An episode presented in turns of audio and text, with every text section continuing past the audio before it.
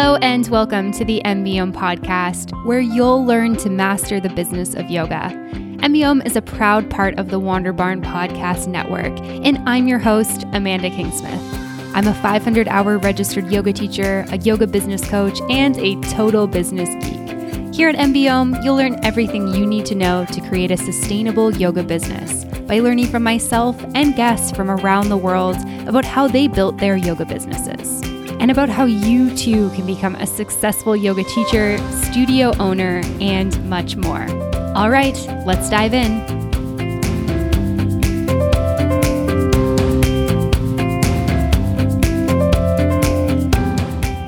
Hello, everyone, and welcome back for another episode of the MBOM podcast. This podcast is brought to you in partnership with Offering Tree. Offering Tree has set out to make digital marketing fun, easy, and affordable. They are your one-stop shop for a website, scheduling software, payment, email newsletter, and more. Stay tuned to hear more about them later in this episode. And now for this week's episode of the podcast, I am super excited to be joined by Peter Sterios. Peter is the founder of Manduka. He is a pioneer of the modern yoga movement and one of the most popular yoga teachers / trainers in the US for the last 4 decades.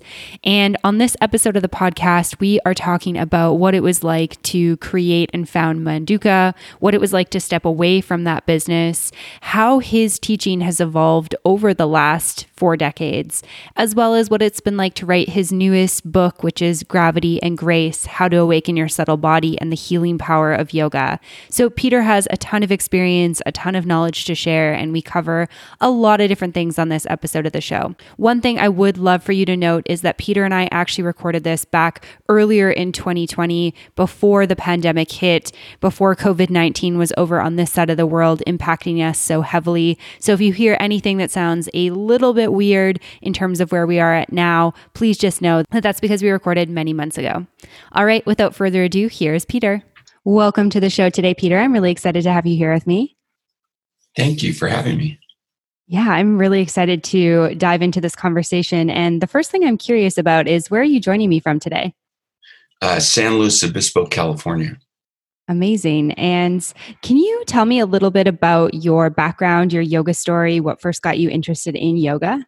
Sure. I came from a very traditional middle-class family. Yoga was probably the furthest thing from my mind when it kind of dropped in my lap. And the curiosity, I was at university here in San Luis Obispo in architecture school, and was literally just walking by through the rec center, walking by a door that was partially ajar.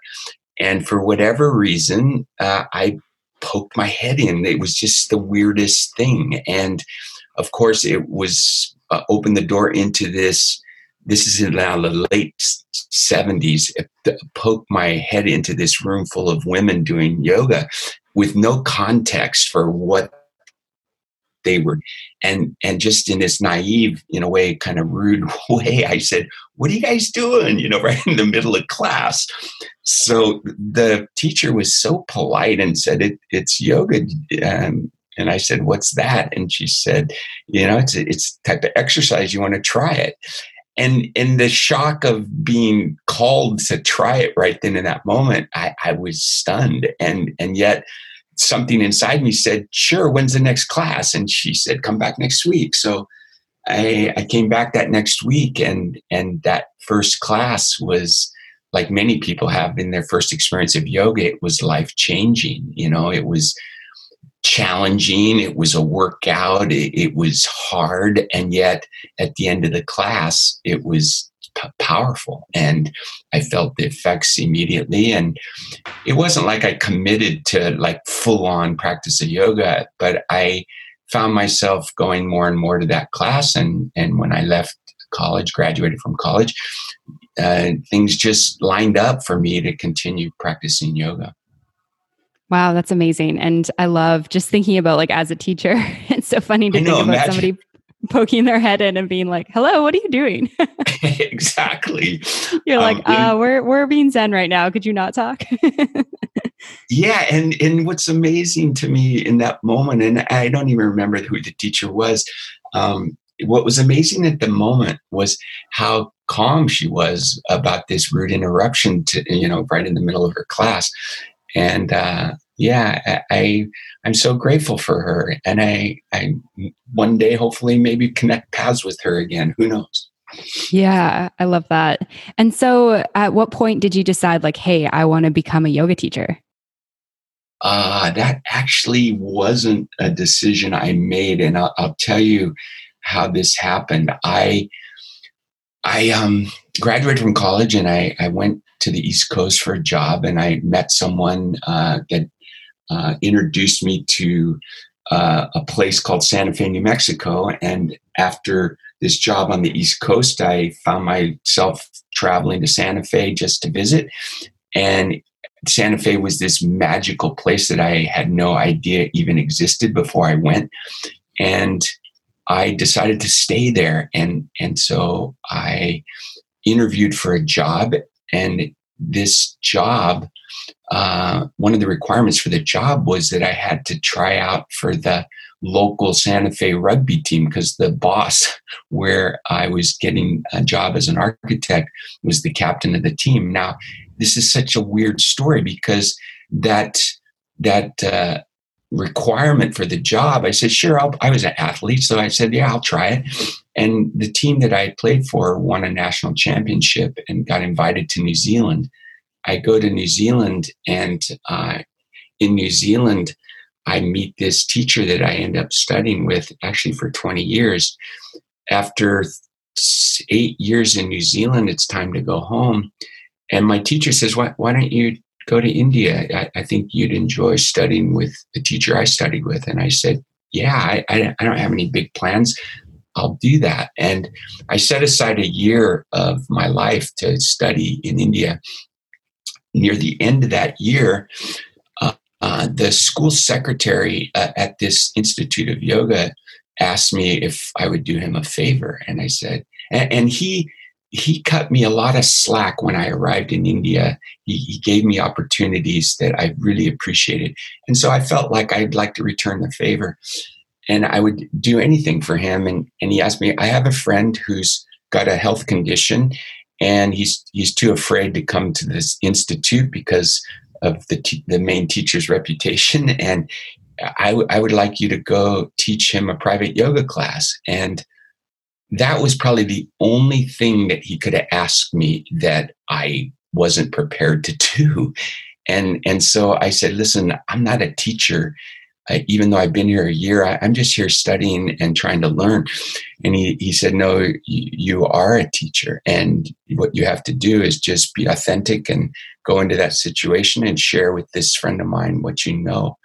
So sure enough, I agreed. And literally the next day, I'm at my little apartment in Pune, India, and this limousine, old Bentley white limousine, shows up, and the driver doesn't speak a word of English. I get in the car.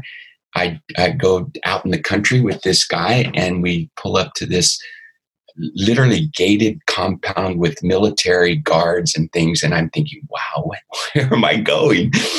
And it was a officer in one of the military forces of India who had, you know, high blood pressure, heart disease. And we instantly connected. And for the remaining month, or like a month and a half that I had left at the institute, I gave him weekly yoga classes. And it was a powerful learning experience for me. And I thought that was the first moment that I thought, well, maybe this is something that I can do. And when I got back to California, I came back to San Luis Obispo. And even though yoga was ramping up in the States, this is now the kind of early 90s, there was no yoga studio in San Luis Obispo. So I started teaching one class, and then that one class grew to 3 classes. And the next thing you know, we're looking for a space, and we opened the first yoga center here, you know, 20 some odd years ago. So that's kind of in the back door, so to speak. I never did a teacher training other than just going to India for a year and learning. And wow. Yeah.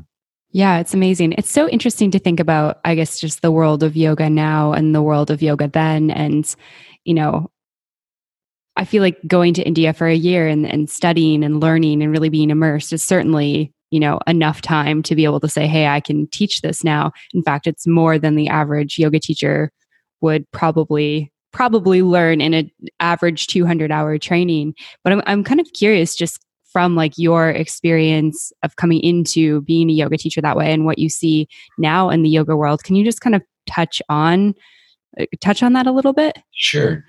I think this industry of yoga teaching at the moment is going through some growing pains, let's call it, because I feel like students, and I'll look at my teacher trainings, for example. I would say over the last 10 to 15 years of teaching teacher trainings, that I would say as many as 80% of those people who are coming never teach. And I was curious about that. And during the writing of my book, I did some research into it. And I think what I see is students are looking for more what they get in the average weekly yoga class. And there's really no place, other than maybe going to India, there's really no place easy to concentrate, study, and get something beyond what's offered in a traditional or a modern yoga class. So the teacher training commodity, let's call it, is their only choice, and especially the 200-hour trainings.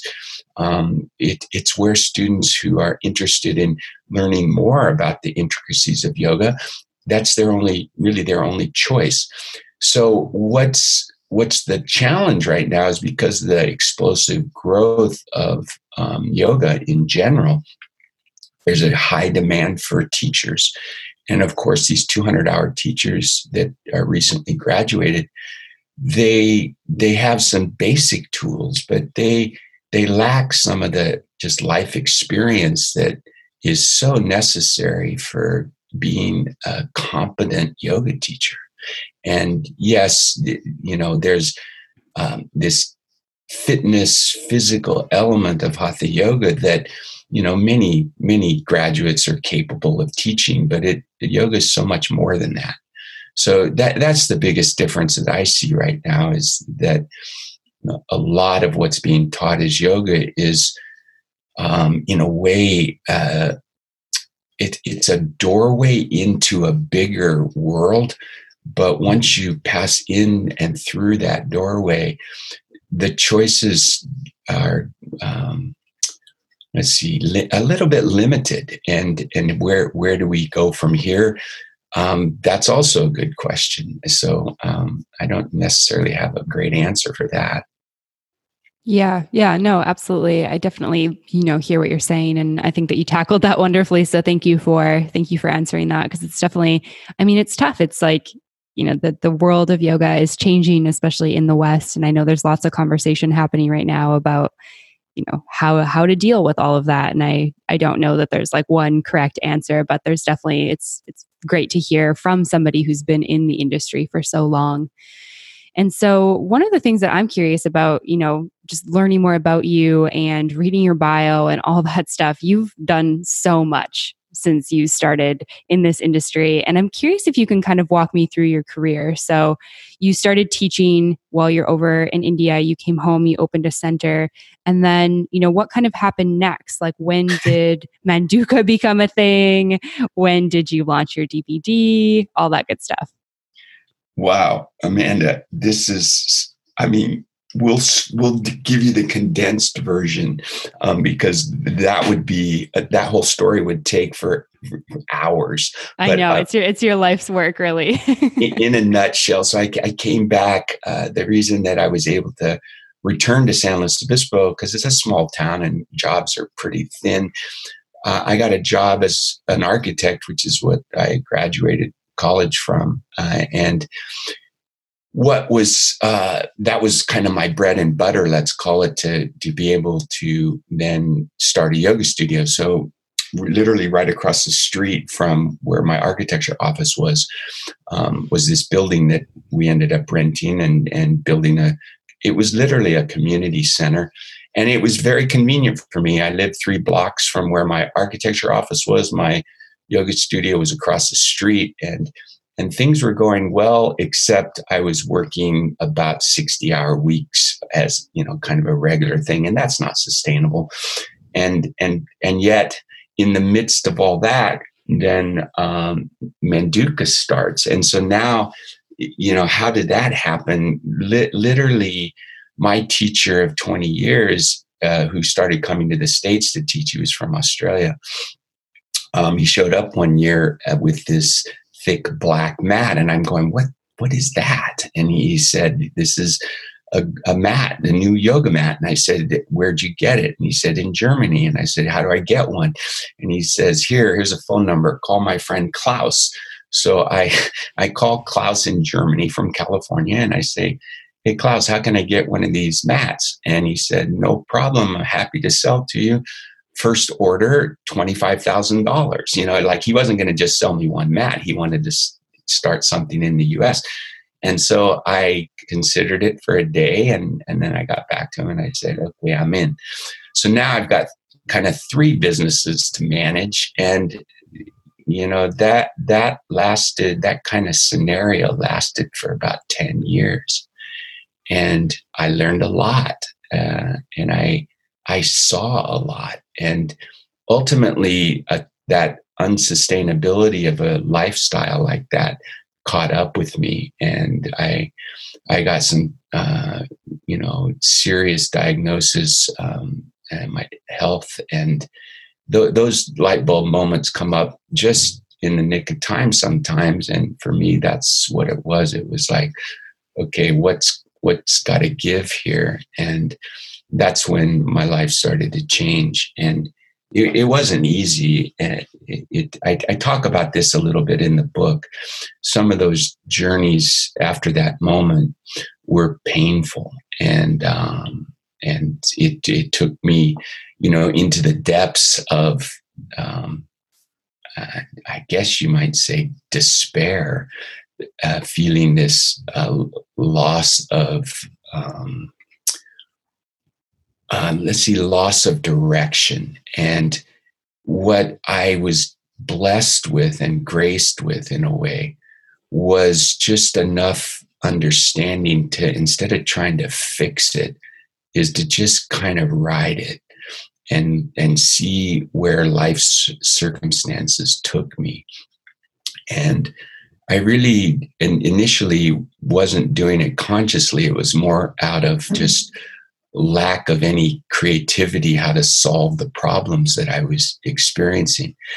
And then I started to see a pattern in it, and I started to trust it. And it really is something, as we go through life, to just trust the process and be as present as you can in whatever you're going through, with an open mind. And in a way, this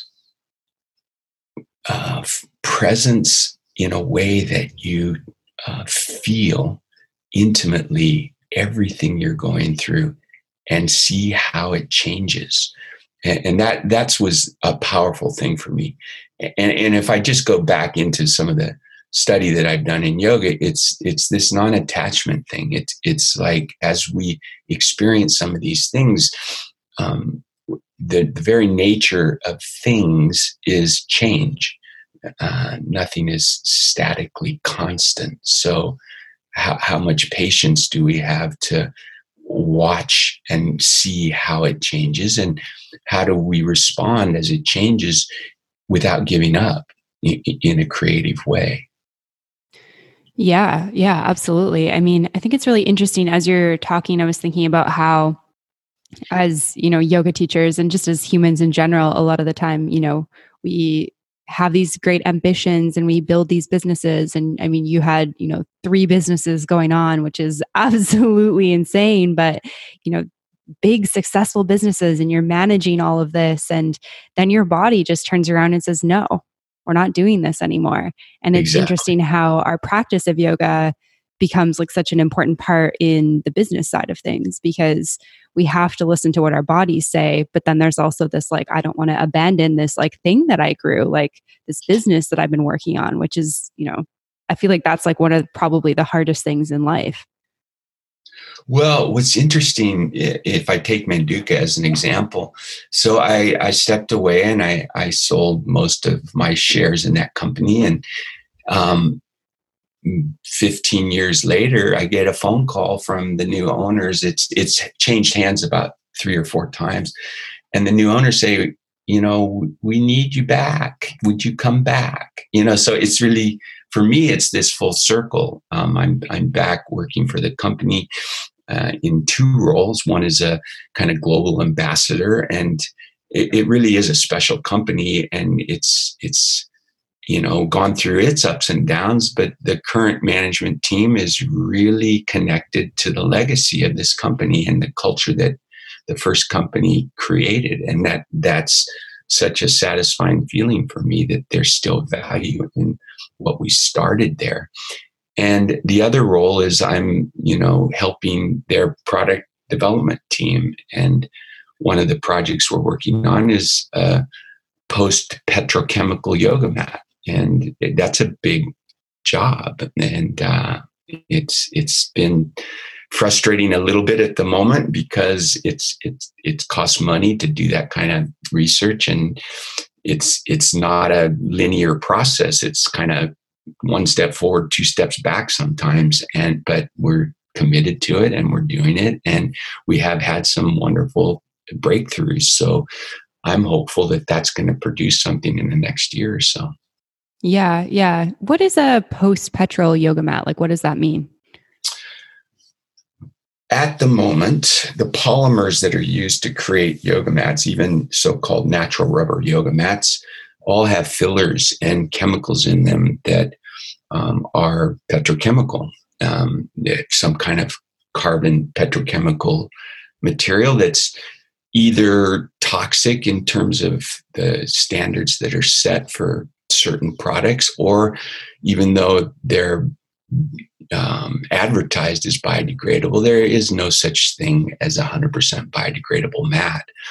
And what I feel is important, especially with global warming, is that we eliminate this carbon-intensive material out of the manufacture of yoga mats. And so that's the goal. And there are other companies, you know, in other industries that are, you know, doing the same research. It just seems to be lacking in the yoga sphere. So I think that Manduka's legacy is one that has this environmental commitment, and we're working to, you know, have another part of our legacy be a truly non-petrochemical yoga mat.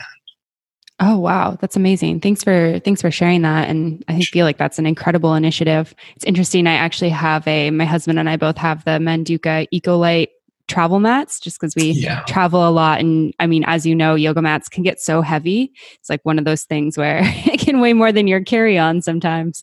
And we love those mats. So I can actually see it right now from where we're talking, which is pretty cool. Yeah. And I love the initiatives that, you know, the company's continuing to do. And one of the things that I'm curious about from what you've been talking about is, you know, when you're working on a project or with a company and you've got a bunch of other stuff on the go, how do you decide like when to step away and when to take on new projects? Like, what does that kind of look like for you? I'm just, I don't really have a process. I have trusted when my intuition, when projects come up, I just sit with myself for a while and ask, is this how I want to commit my energy moving forward? And I have had amazing success with not too much overlap with projects. I mean, right now is a perfect example.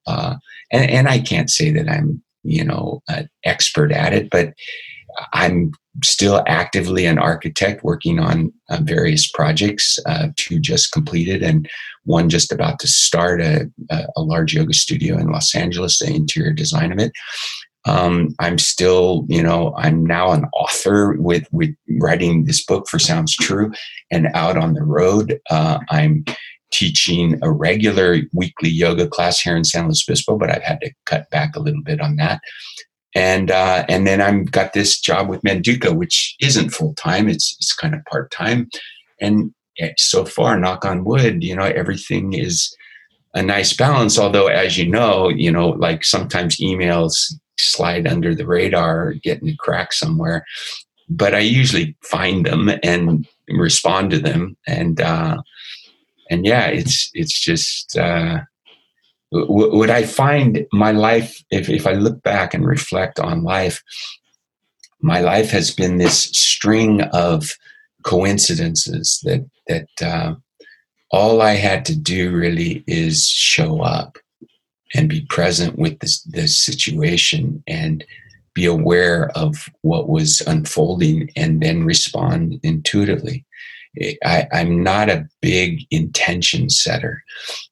As a matter of fact, I'm more, if I do anything, I just maybe am in a state of meditation or prayer, and I just open to possibility in a way and then wait and see how it plays out. That's amazing. I think that's a really, beautiful practice. And I love how you're talking about, kind of the intuition and trusting your gut. And I feel like sometimes there's just things that we can't plan for. I mean, illness is definitely one of those, but then on the other side of that, opportunities can slide into your email at any point. And I love the idea of sitting in, our practices, meditation, prayer. I really love journaling. So that's one for me that's super helpful with making big decisions and just kind of trusting if it's the right time and the right opportunity and all that sort of thing. I have a little quick story if you've got time for it about emails sliding in, kind of crazy circumstances or crazy coincidences. So I got an email from Sounds True just out of the blue, and I almost deleted it. It was in my spam folder, and because I was on their newsletter list, I just thought it was a newsletter. And I don't know about you, but I get so many newsletters now, I don't even have the time to open them, let alone delete them sometimes, So anyway, I'm about to delete this email from Sounds True, thinking it was a newsletter, but in the subject box, it said Gravity and Grace, which is the name of my DVDs. And it was like, wait, Sounds True's using my, my little trademark name for my DVDs. What's going on? So I opened up the email, and it's this acquisitions editor at Sounds True writing me a personal email saying, hey, we saw the title of your workshop at Esalen in Big Sur. Would you be interested in writing a book about that title?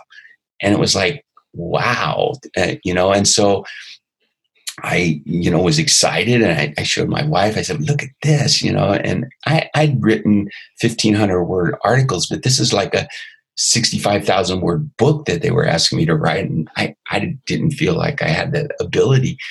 And so I emailed them back, and I said, yes, I'd love to, let's talk more. Well, what I didn't know, that email had been in my spam folder for 3 months. What I didn't know is at the time was if you answer an email that's been tagged spam, when you send the reply in some servers, it's also identified as spam. So my reply went in this editor at Sounds True's spam folder for another month. And so, I never heard back from him, and I thought, I was a little depressed, and I was literally teaching in Iceland, and my wife one day asked me, what's wrong with you? And I said, oh, I'm a little sad. And she goes, why? And I said, oh, Sounds True never responded to me. I guess they found someone else. It was the woe is me little self-pity thing. And she said, well, did you think about writing them back? And I said, no, they probably get, authors trying to pitch books all the time, blah, blah, blah. She said, no, write them back. So I wrote them back, started a new email, wrote them back. And sure enough, that's exactly what happened. So that was one of those amazing coincidences for me that manifested itself into something really magical. The book, for me, was a process that really uncovered a lot of gaps, let's say, in my understanding of yoga, because I was forced to put it into words. And that research that came about, it has, in a way, manifested in a book that really brings together 45 years of doing yoga for me, and in a contemporary way. Yeah. Wow. That's an incredible story. I'm glad that you did share that. And it's a reminder to not dismiss things in our spam.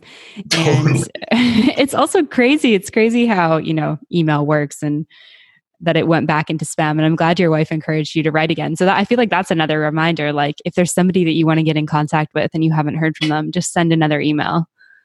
That same thing just happened this morning. I got up early, you know, and I was, I don't know if I checked your emails yesterday. I was looking for an email from you, and turns out it's a text message from a guy I had written an email to a month and a half ago, who is one of the curators for TEDx, and I wanted to see if they would be open to having me host a talk. And here out of the blue is this text, like, hey, I got your email and I see that you're going to be in Sedona this weekend. Let's talk.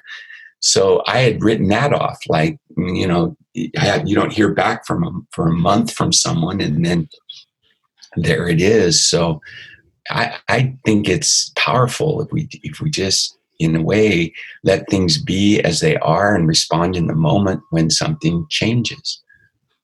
Yeah, absolutely. That's amazing. Hey everyone, we're just taking a quick break from the show to talk about Offering Tree. If you're looking to get your yoga classes online in a hurry, I recommend checking out Offering Tree. They make it easy to schedule and take payments for online classes with Zoom, Skype, YouTube, and other video conferencing tools. Offering Tree set out to make creating your digital presence fun, easy, and affordable. With one account, you can create a website in minutes with email marketing tools to collect email addresses, allowing you to send newsletters and automated emails to your subscribers. It all works seamlessly together with one account and one subscription. Forget spending all your time and energy just trying to remember what each account does and what your login information is. On top of that, Offering Tree has an embedded scheduling feature, so if you already have a website that you love, you can use it for online payments and scheduling. To learn more about what Offering Tree can do for your digital presence, visit offeringtree.com/MBOM. Offering Tree has been supporting MBOM for over a year now, and I not only love the product, but I also love the people.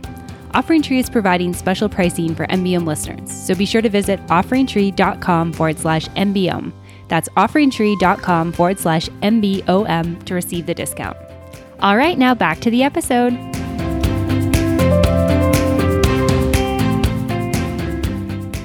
And before you ever heard from the company, had you considered writing a book? Like, was that something that was on your mind?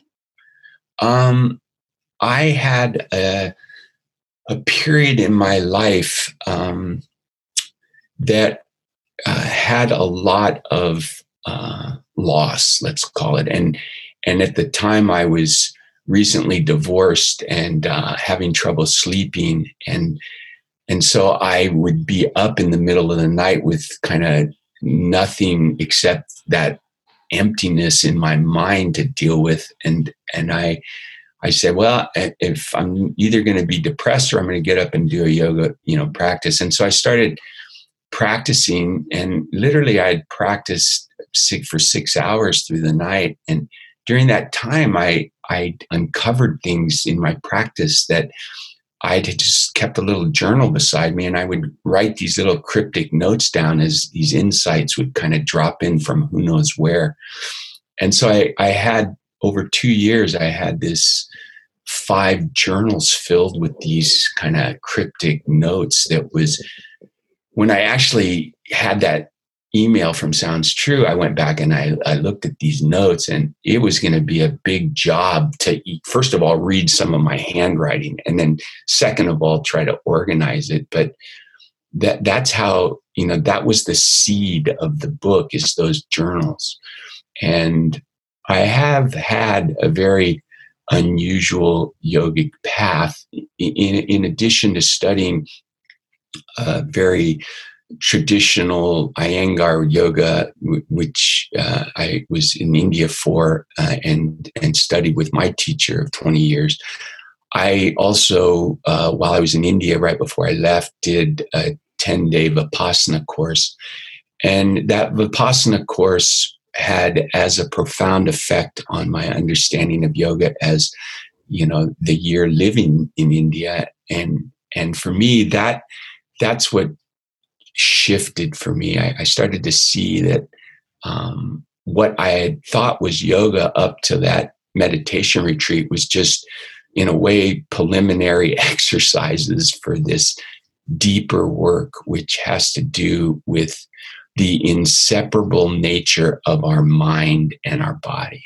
Like, I think up to that point, before Vipassana, I thought I had an understanding of how my body influenced my mind, but I don't think I had a great grasp of how my mind influences my body. And that Vipassana course helped me bridge that gap. And it's informed what my book is about in a big way, in an equal way to what my physical practice of yoga has been. Yeah. Wow. That's incredible. And I feel like for a lot of people, you know, writing a book is something that's maybe on their goals or something that they feel like they might want to do, maybe even a bucket list item, you might say. And I think for a lot of people, there's like a lot of things that maybe hold them back, the fear of actually putting something out there. I mean, the actual time of writing. I'm curious what the process of like putting your whole book together was like. And I know you've touched on it a little bit, but I'd love to hear like what that writing process was like, especially with a busy schedule. Like, I mean, life doesn't stop for you to write a book, I would imagine. Oh man, I'm just cracking up. Because writing a book was the hardest thing I've ever done in my life. And it took my relationship with my wife to the edge. It took my relationship with my daughter to the edge. It tested my friendships with a lot of people because of my, like I would be at an event or in a gathering of people, and my body was there, but my mind wasn't there. And people, you know, after the fact would come back to me and, you know, share with me, you know, you've been gone for the last 3.5 years. It was a 3.5 year process. And the chaos of busyness didn't help. And at the end of the first year of writing, was a big shift where we sold our studio here in San Luis Obispo, our yoga studio, because of a redevelopment in our area. And we took it as an opportunity to travel for 6 months with our daughter, take her out of school and homeschool her on the road. And so we spent a month in Nicaragua and a month in Brazil and a month in Argentina. And then we spent almost 4 months in New Zealand. And until we got to New Zealand, though, I was trying to write, and I had a suitcase full of books and my laptop. But we were staying in these, a lot of them were Airbnbs or places that just had one room and a bathroom.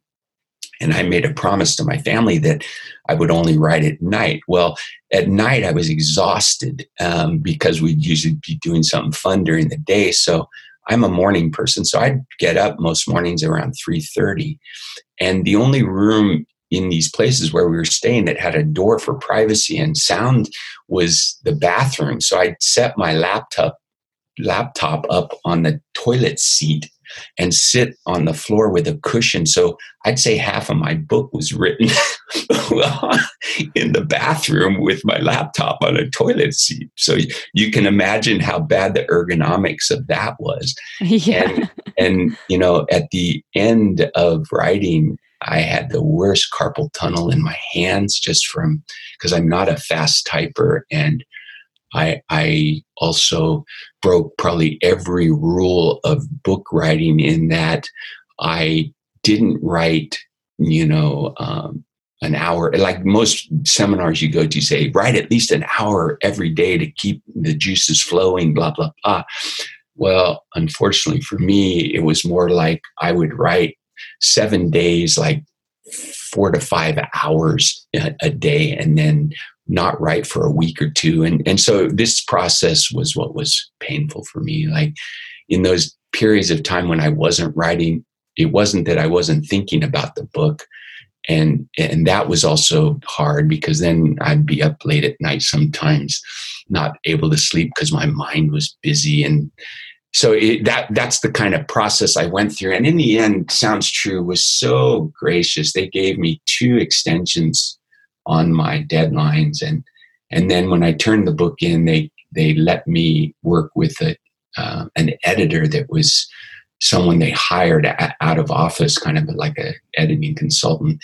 And we worked another 8 months to create what the finished product is. And that collaboration with this amazing editor who lived in Portland, I've never actually met her. We've communicated a couple times by phone, but the rest of the time it's all been through emails. Just really changed the flavor of my book. And I feel like it's a very accessible book with very relatable stories, with very relatable language, which I'm really pleased with. Yeah. Wow. That sounds like quite the journey. I just had a perfect image of like, you know, I've stayed in a ton of Airbnbs as a traveler myself, and just, you know, totally imagining the lack of ergonomics with that type of setup. And I feel like it's tough. It's tough in those situations for many reasons. But one of the things that I think is hard about any type of creative endeavor is, you know, the creative juices hit you when they hit you. And it's really hard when you're not like in the moment of being able to just like dive right into that, right? Like maybe it's because you're working, maybe it's because you're with your family adventuring, and you're like, you can't just be like, hey, wife and daughter, like, see you later, I got to go do this. But then it's hard when you do have that time and maybe it's not flowing as much, and you know, there's just a lot of things. That's the challenge. And mm-hmm. and it sounds like you have that creative bug in you as well. It's a juggling act, and I don't think I have another book in me, to be honest, but who knows? Life may have other ideas. Yeah, I mean, maybe it'll be like, I haven't had kids yet myself, but I've heard that sometimes you, right after you have a child, you're like kind of traumatized and you're like, I'm never having another one. One is enough. And then, you know, 2 years down the road, you're like, okay, I kind of want another one. So maybe that'll be the book writing experience for you. Who knows? Thank you for saying that. Yeah, absolutely. And so one of the things I always love to touch on in the podcast, since it is more focused towards the business side of things, is what are some of the biggest business lessons you've learned throughout your career? You know, this is a great question. Literally everything that supported my success in business, I learned on a yoga mat. And being on a yoga mat is about showing up regularly, being fully present in the moment. And that particular lesson was something that I seemed to be really good at in business, that I could, you know, one of the things that I lived by when Manduka started to grow, because it was a one-man company for the first year and a half. And I hired this 14-year-old boy who lived across the street to be my warehouse guy. The warehouse was my garage at my house here in San Luis Obispo. And he would come over after school and fulfill all the orders that I got. And that was us. That was Manduka for the first year and a half. But I feel like I was this kind of thing that I lived by was always hire people that are smarter than you. And sometimes the smart wasn't necessarily analytical smartness as much as it was emotional intelligence. And I was just blessed in those early years with really good-hearted people and clear communicators, and at points in their lives where they could go above and beyond an hourly employee. And literally, probably for the first 5 or 6 years of Manduka, we were a 4-person company, and we had this just exponential growth in those years. And we all knew each other's jobs. If someone was sick or someone was out of town, the other three would cover. And the busier I got, the less involved I was. And my office manager was just incredibly gifted in dealing like human resources people, but she was also our sales rep. So she was good with customers. And the legacy, let's say, of Manduka is that we've always had that kind of family feel to the business where people could reach us on the phone. And it's changed a little bit on the phone, but I think for the first 10 years, when you called Manduka, you got a live person picking up the phone. And that was something we were quite proud of. And we got great feedback. You know, I called your competitors and all we get is an answering machine or some kind of voicemail system. And, you know, inevitably those kinds of things fall away. But I think the culture of Manduka is still intact. And that's been really refreshing for me to see when I go down to Los Angeles for meetings and stuff. Yeah. Yeah, I feel like that would be really cool to see, especially, you know, knowing where it came from. And it's incredible that it started out as, you know, a distribution center, if you want to call it that, in your garage with somebody else helping out. I think that those stories are so amazing because I think that sometimes, you know, as a little guy, we can look at these bigger companies like Manduka and think, wow, they're so successful and they've always been that way.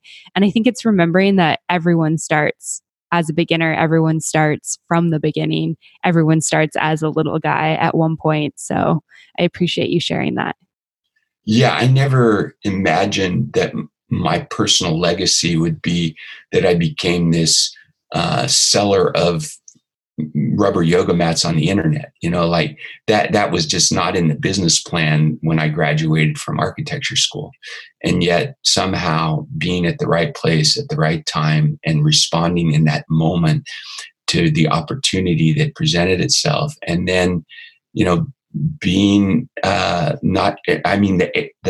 was literally trial and error, like finding the right people to work for me. I would hire maybe someone that didn't work out, and a week later, the person that I would meet on the street or in the post office turns out to be what the person that I needed.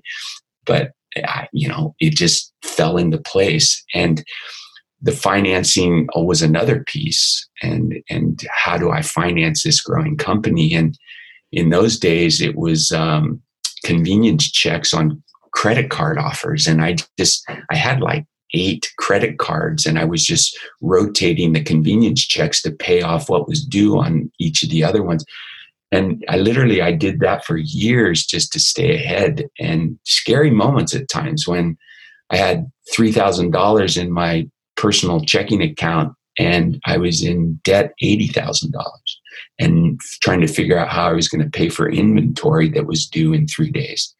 So those are the kinds of like craziness of a startup, especially back in those days, that somehow I navigated, and Manduka, this company that has survived and is thriving, is the result of that. Yeah, that's amazing. Was there ever any point during the growth of Manduka that you were like, thought about maybe throwing the towel in? Maybe just 2 or 3 times a week for 10 years. Oh, man. But other than that, here's what kept me in persevering is the people that were becoming this extended family for me. And it was, you know, if we had a job opening, we rarely advertised it because I would just tell the people, hey, do you know anyone out there that might fill in this position? And the next thing you know, I'd have 2 or 3 candidates just from friends of our employees that I could interview. And to me, that was just made life so easy for me. And in all those years that I was running the company, I never fired anyone. I had people quit or move on or graduate from college and leave, but it was a magical time for that company. Wow. Yeah, that's amazing. And last question for you. If anyone's looking to, you know, maybe write a book or is feeling inspired by that, do you have like any tips for somebody getting started with that? Well, this process of writing for me was literally not something that I expected. I had attended a lot of training. Like once I got the contract with Sounds True, I attended some of these online courses on how to write a book. And the consistent thread in a lot of them is try to write at least 60 minutes every day. And I wish I could tell you right now that that's what I did. But I wasn't, my mind isn't set up like that. And I tended to write when I felt inspired to write. And sometimes I would get in the zone and I would just write for 5 hours. And that was, I think, the painful thing that was for my family is I would get into a stream of ideas, and my family would say, "Hey, Dad, it's dinner time," and I'd say, "I'm sorry, I'm going to keep writing. I might meet you guys," and that was a education for them. You know, they had to learn, and I had to learn to communicate when I couldn't join, and I think it's a dance between those two things.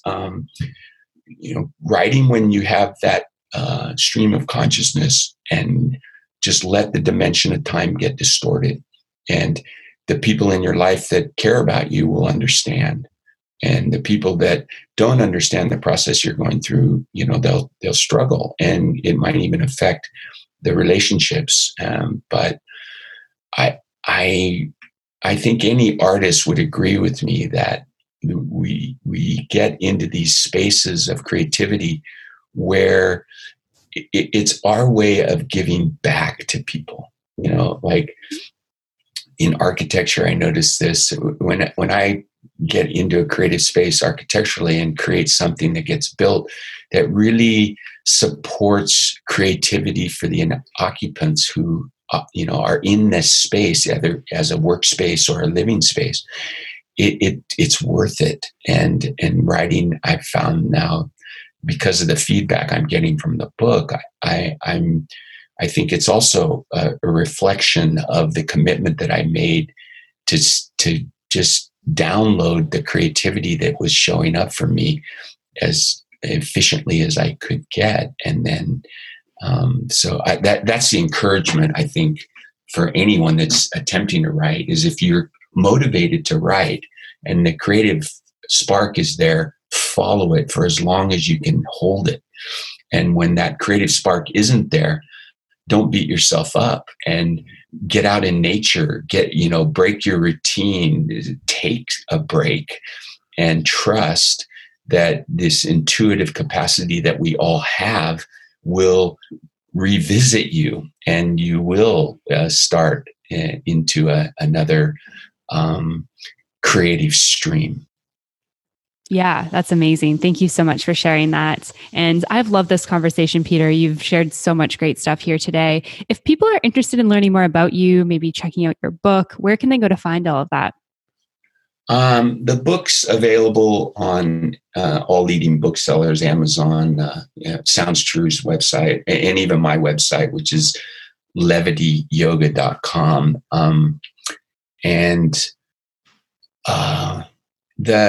The book, in terms of what people should expect to find, is this lovely, what I consider a lovely synthesis of my life as a yogi, and then this new science that's evolving with, neuroscience and neurocardiology, and even inspired by these scientific writers like Bruce Lipton or Paul Pearsall, who are, bringing kind of a new awareness to this realm where the physical and the mind meet. And that was an unexpected thing. And I hope the readers that find that, if you're inclined to be scientific, you'll find that the language that I use to convey these concepts and how they merge with this ancient yogic wisdom it's something that is approachable for anyone. Amazing. I cannot wait to check it out. Thank you so much for sharing all of this. And thank you so much for your time today, Peter. No, thank you. I appreciate the time. All right, everyone. I hope that you enjoyed this episode of the podcast with Peter Sterios. Make sure you go grab a copy of his book and check out more about what he's up to. Thanks again to our sponsor, Offering Tree. Head on over to offeringtree.com/MBOM to get an exclusive discount for listeners. Thank you so, so much for listening, and I'll see you next week. Namaste. Thank you so much for tuning in for this episode of the podcast. To find links, notes, resources, and everything mentioned in today and all episodes of the show, you can head on over to mbomyoga.com. You can find the podcast and myself on Facebook and social media at Mastering the Business of Yoga. And I would love for you to join the private Facebook community, Yoga Business Badass.